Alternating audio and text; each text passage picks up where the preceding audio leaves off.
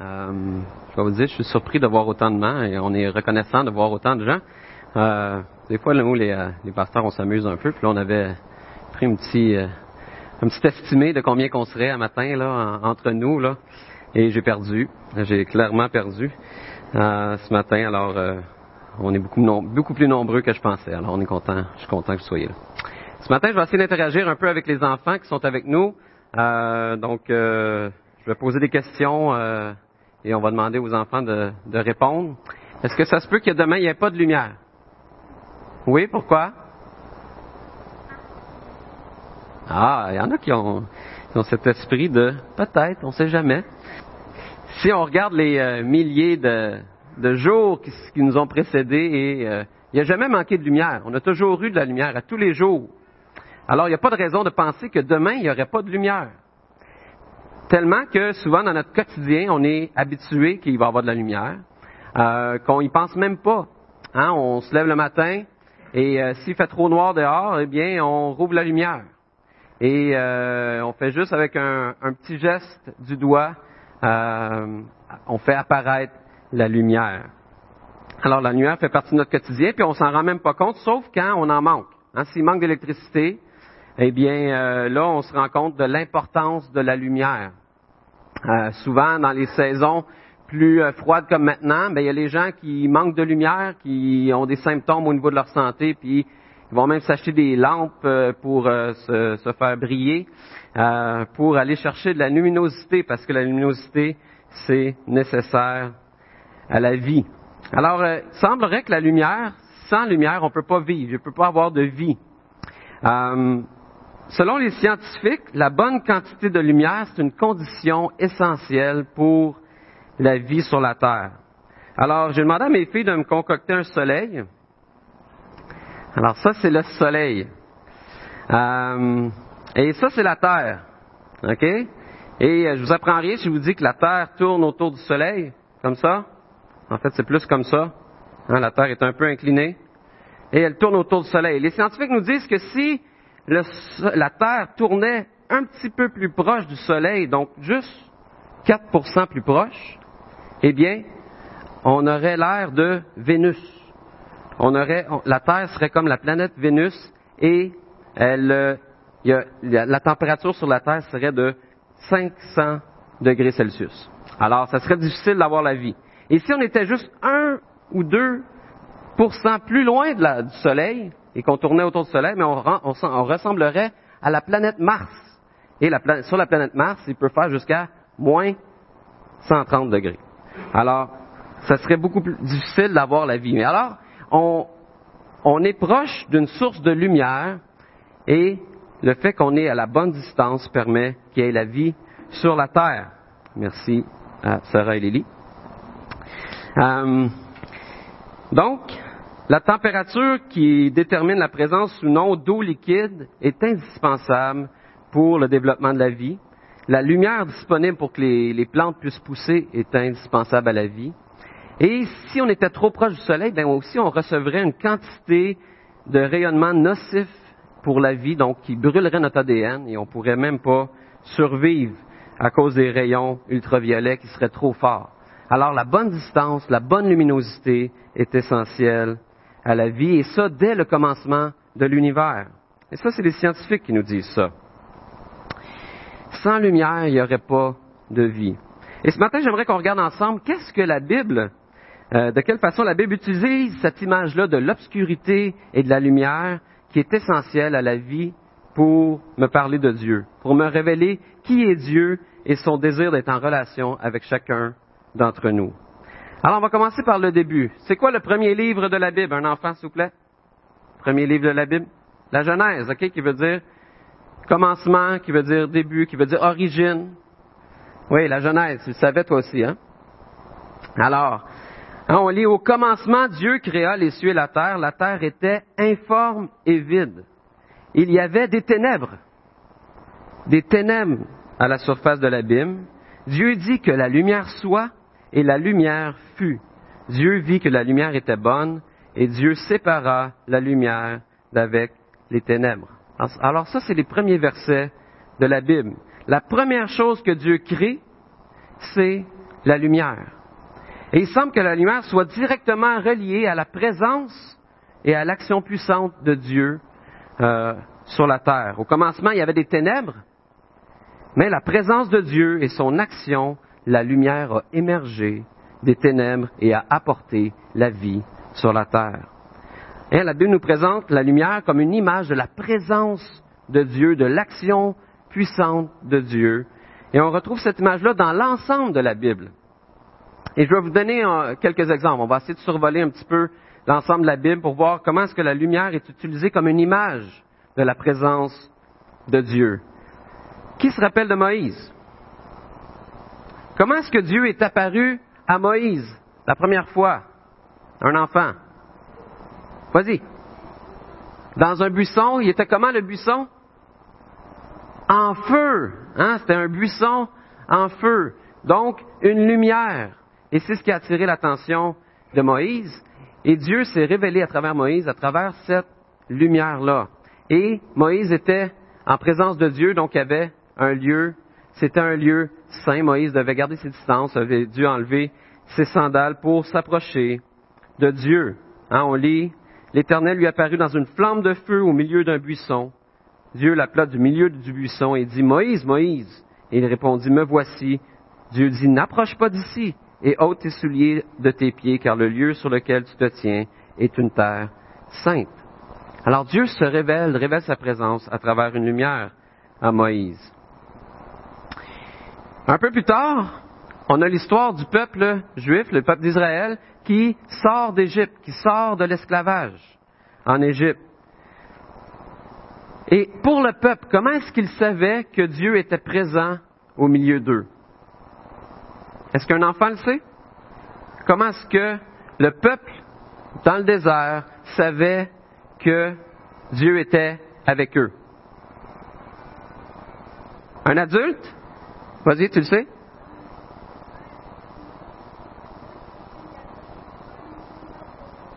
Oui.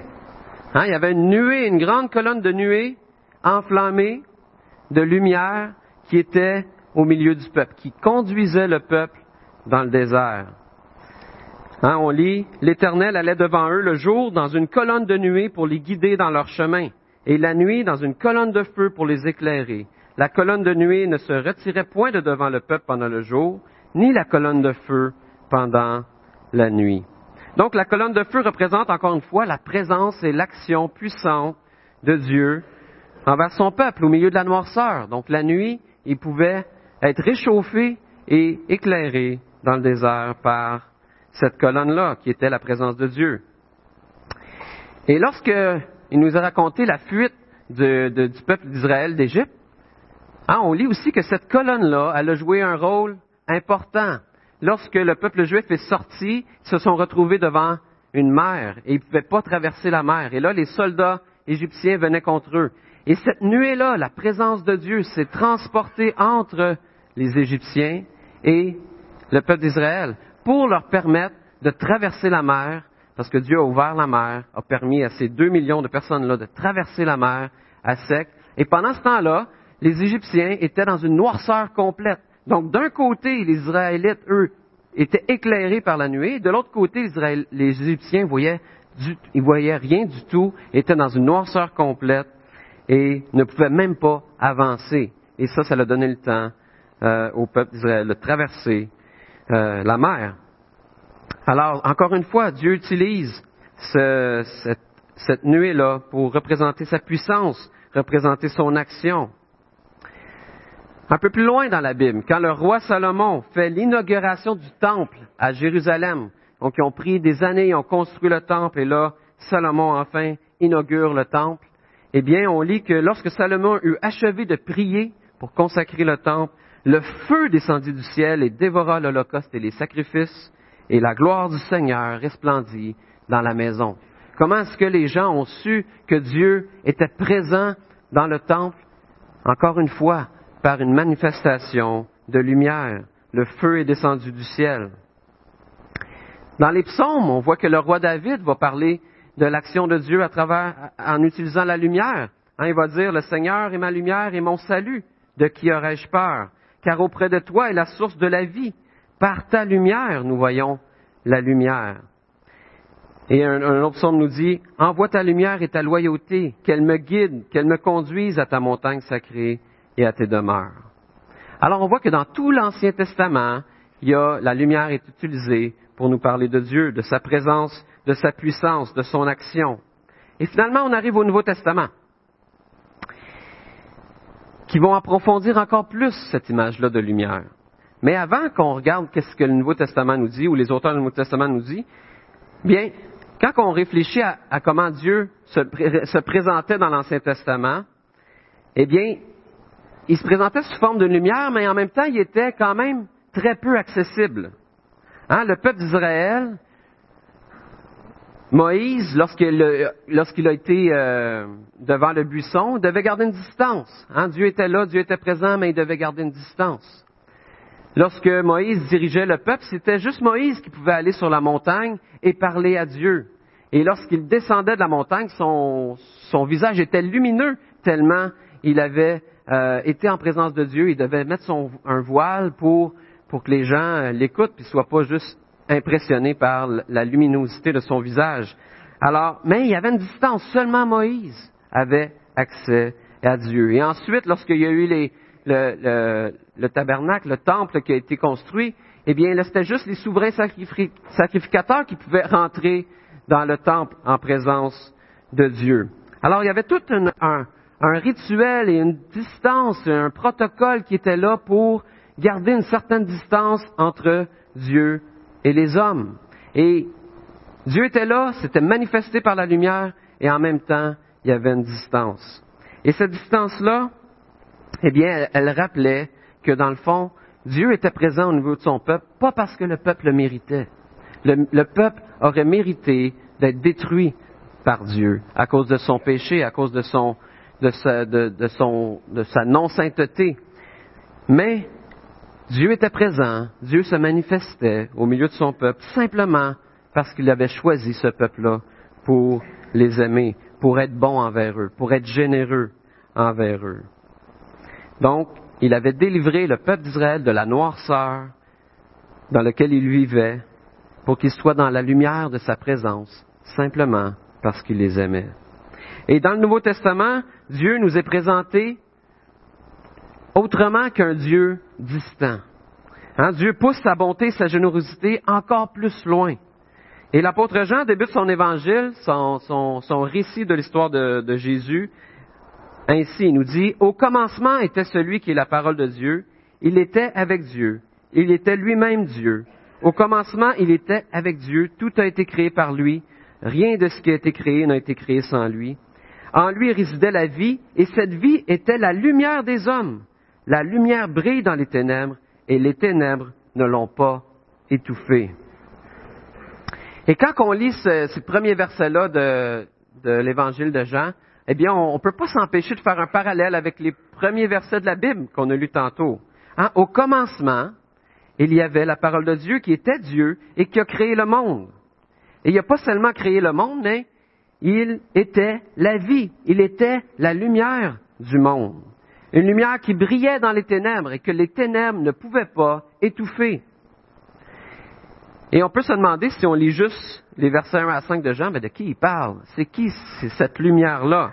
Et Jean, un peu plus loin, nous dit, mais celui qui est la parole est devenu homme et il a vécu parmi nous. Nous avons contemplé sa gloire, la gloire du Fils unique envoyé par son Père, plénitude de grâce et de vérité.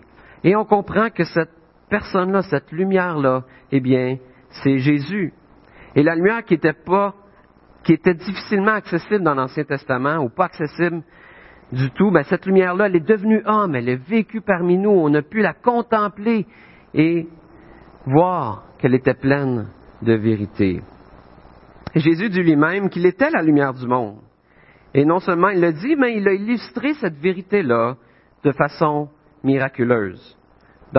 toujours dans l'évangile de Jean, un peu plus loin, on lit pendant que je suis dans le monde, je suis la lumière du monde. Après avoir dit cela, il cracha à terre et fit de la boue. On lit ça dans Jean 9, 5 à 7, s'il y en a qui veulent tourner. Il cracha par terre et fit de la boue avec sa salive. Puis il appliqua cette boue sur les yeux de l'aveugle et lui dit, Va te laver au bassin de Siloé, ce qui se traduit envoyé, et il alla se laver. Quand il revint, il voyait. Je vais vous inviter à fermer vos yeux. Fermez tous vos yeux ce matin. Les enfants, fermez nos yeux. Alors imaginez que vous êtes aveugle depuis toujours. Hein, ce que vous voyez maintenant, c'est ce que vous avez vu depuis toujours. Vous êtes un aveugle né. Et tout d'un coup, vous voyez, ouvrez vos yeux, tout d'un coup, vous voyez. Est-ce que vous imaginez comment c'était une bonne nouvelle pour cet aveugle-là? Pour lui qui n'a jamais vu la lumière, qui a vécu dans les ténèbres toute sa vie, Jésus lui rend la vue, lui permet de voir la lumière. Hein, peut-être qu'il avait vu quelques ombrages. Hein, quand vous fermez vos yeux, vous voyez quand même des ombrages. Vous avez une conscience qu'il y a de la lumière. Peut-être que c'était ça, mais ça n'avait rien à voir avec les couleurs, les contrastes qu'on peut voir quand on voit la beauté de la nature qu'il n'avait jamais vue. Alors c'est un changement radical pour cet homme-là. Et non seulement il voit, mais il n'est plus condamné non plus à mendier toute sa vie. Hein, vous savez, cet, aveugle-là, tout ce qu'il faisait, c'était s'asseoir et demander aux gens de lui donner de l'argent pour pouvoir vivre. Hein, dans la culture juive du temps, les gens, croyaient que ceux qui étaient malades, qui avaient des maladies graves comme ça, ou une infirmité, eh bien, c'est parce qu'ils l'avaient mérité ou leurs parents avaient eux avant, eux, comme lui c'est un aveugle né, mais ça peut pas être de sa faute, il est né comme ça, mais ça doit être que ses parents avaient fait quelque chose de mal. Et c'était une condamnation de Dieu à cause du péché grave dans ta vie. Alors c'est comme ça qu'il comprenait ces maladies-là. Donc l'aveugle vivait avec, non seulement qu'il voyait pas, mais il vivait avec la honte de sa condition, le rejet, le jugement des gens qui l'entouraient. Alors sa guérison a complètement changé son existence. Hein, il était enchaîné par la maladie, il ne pouvait pas percevoir les ombrages, la réalité, il ne pouvait pas comprendre pleinement ce qui se passait autour de lui, et maintenant il voit. Et là, ce qu'il fait, il retourne auprès de ceux qu'il connaissent, de ceux qui l'ont vu tout le temps en train de mendier, de ses proches qu'il connaissent bien. Et là, il y a toutes sortes de réactions. Hein, on lit dans les versets qui suivent, les voisins et ceux qui apparaissaient l'avaient vu mendier, disaient, n'est-ce pas celui qui était assis à mendier? Les uns disaient, oui, oui, c'est lui. D'autres disaient, non, non, ça doit être un gars qui y ressemble.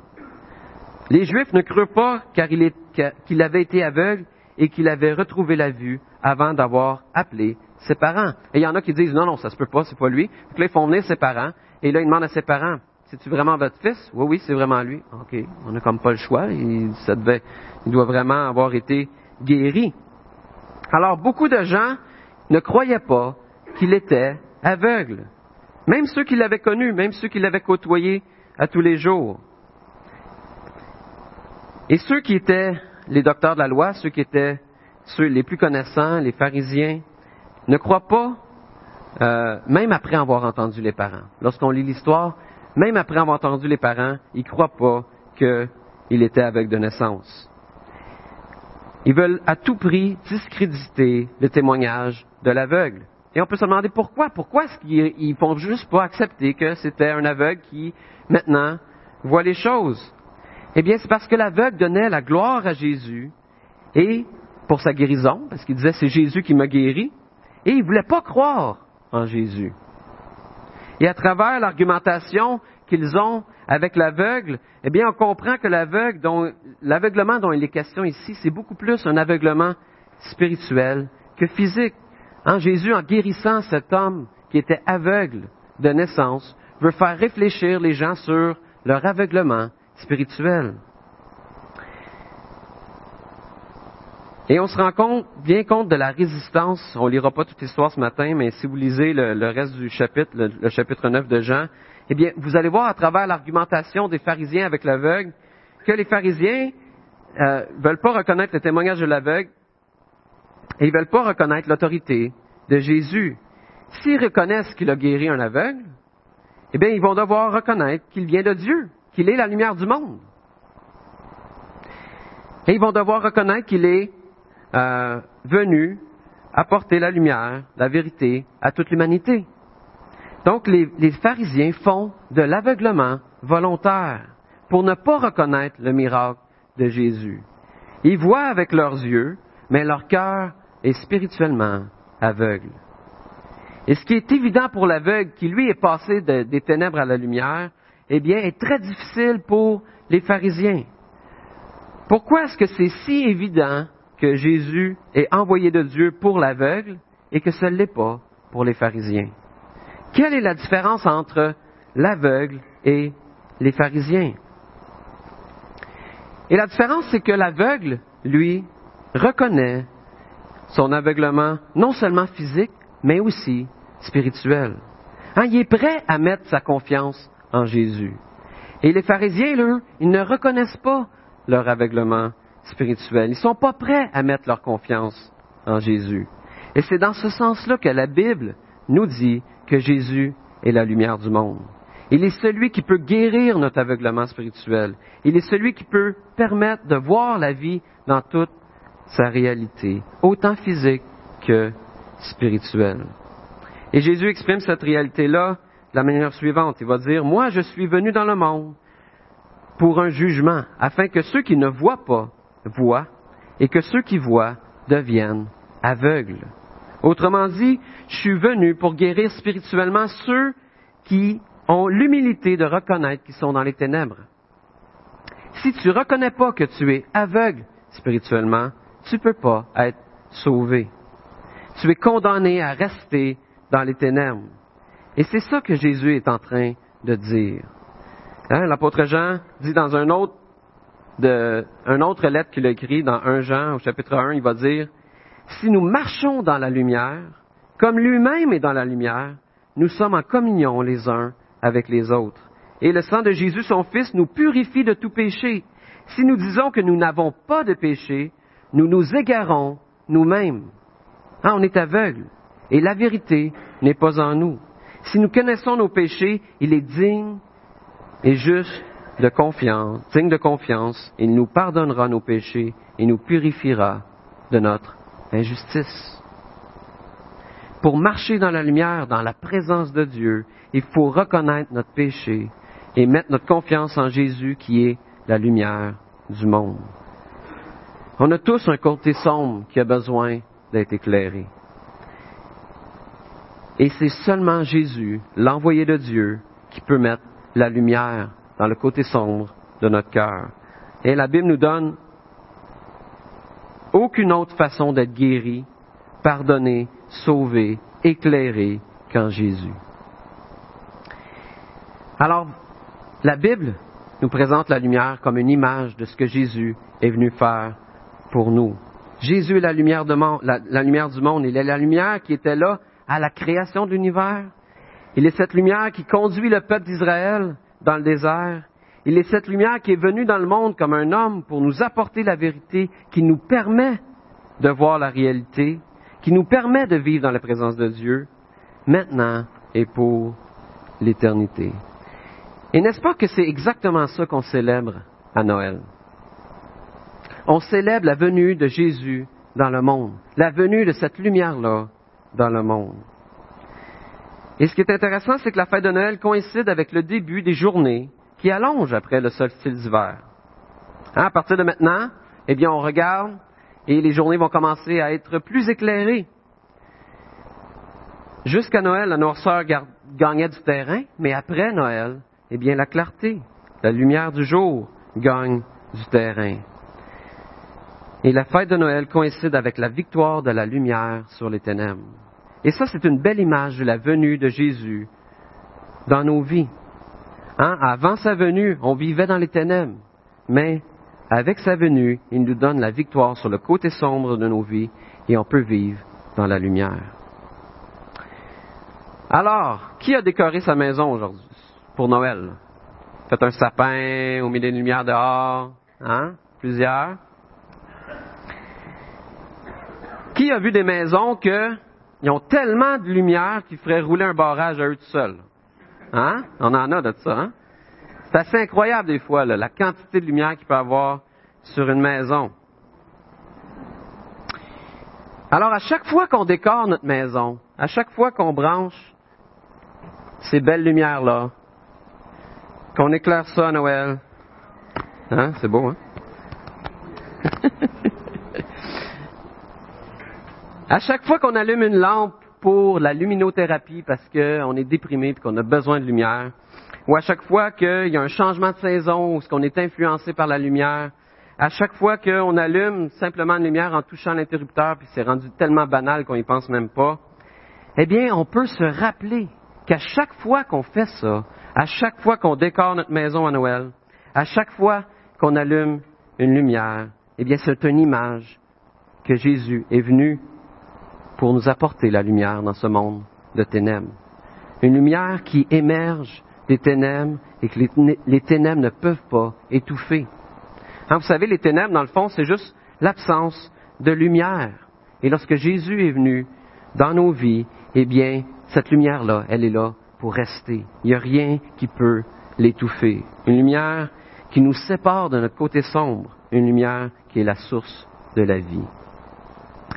Alors, je vous encourage à ne pas prendre pour acquis cette lumière-là, mais soyons reconnaissants pour cette venue-là dans nos vies. Approchons-nous de lui. Approchons-nous de cette lumière-là. Laissons-nous éclairer par lui, comme les animaux dans la petite vidéo qui s'approchent de la crèche tout éclairés. Ils sont attirés par cette lumière-là, comme Moïse qui est attiré par la lumière du buisson. C'est quelque chose d'attirant. Lorsqu'on voit une lumière, s'il fait noir dans, une prairie, puis qu'on voit une lumière au loin, ben, on a tendance à se demander, ça vient d'où, c'est quoi? Il y a quelque chose d'attirant dans cette lumière-là. Alors on peut s'approcher de Dieu.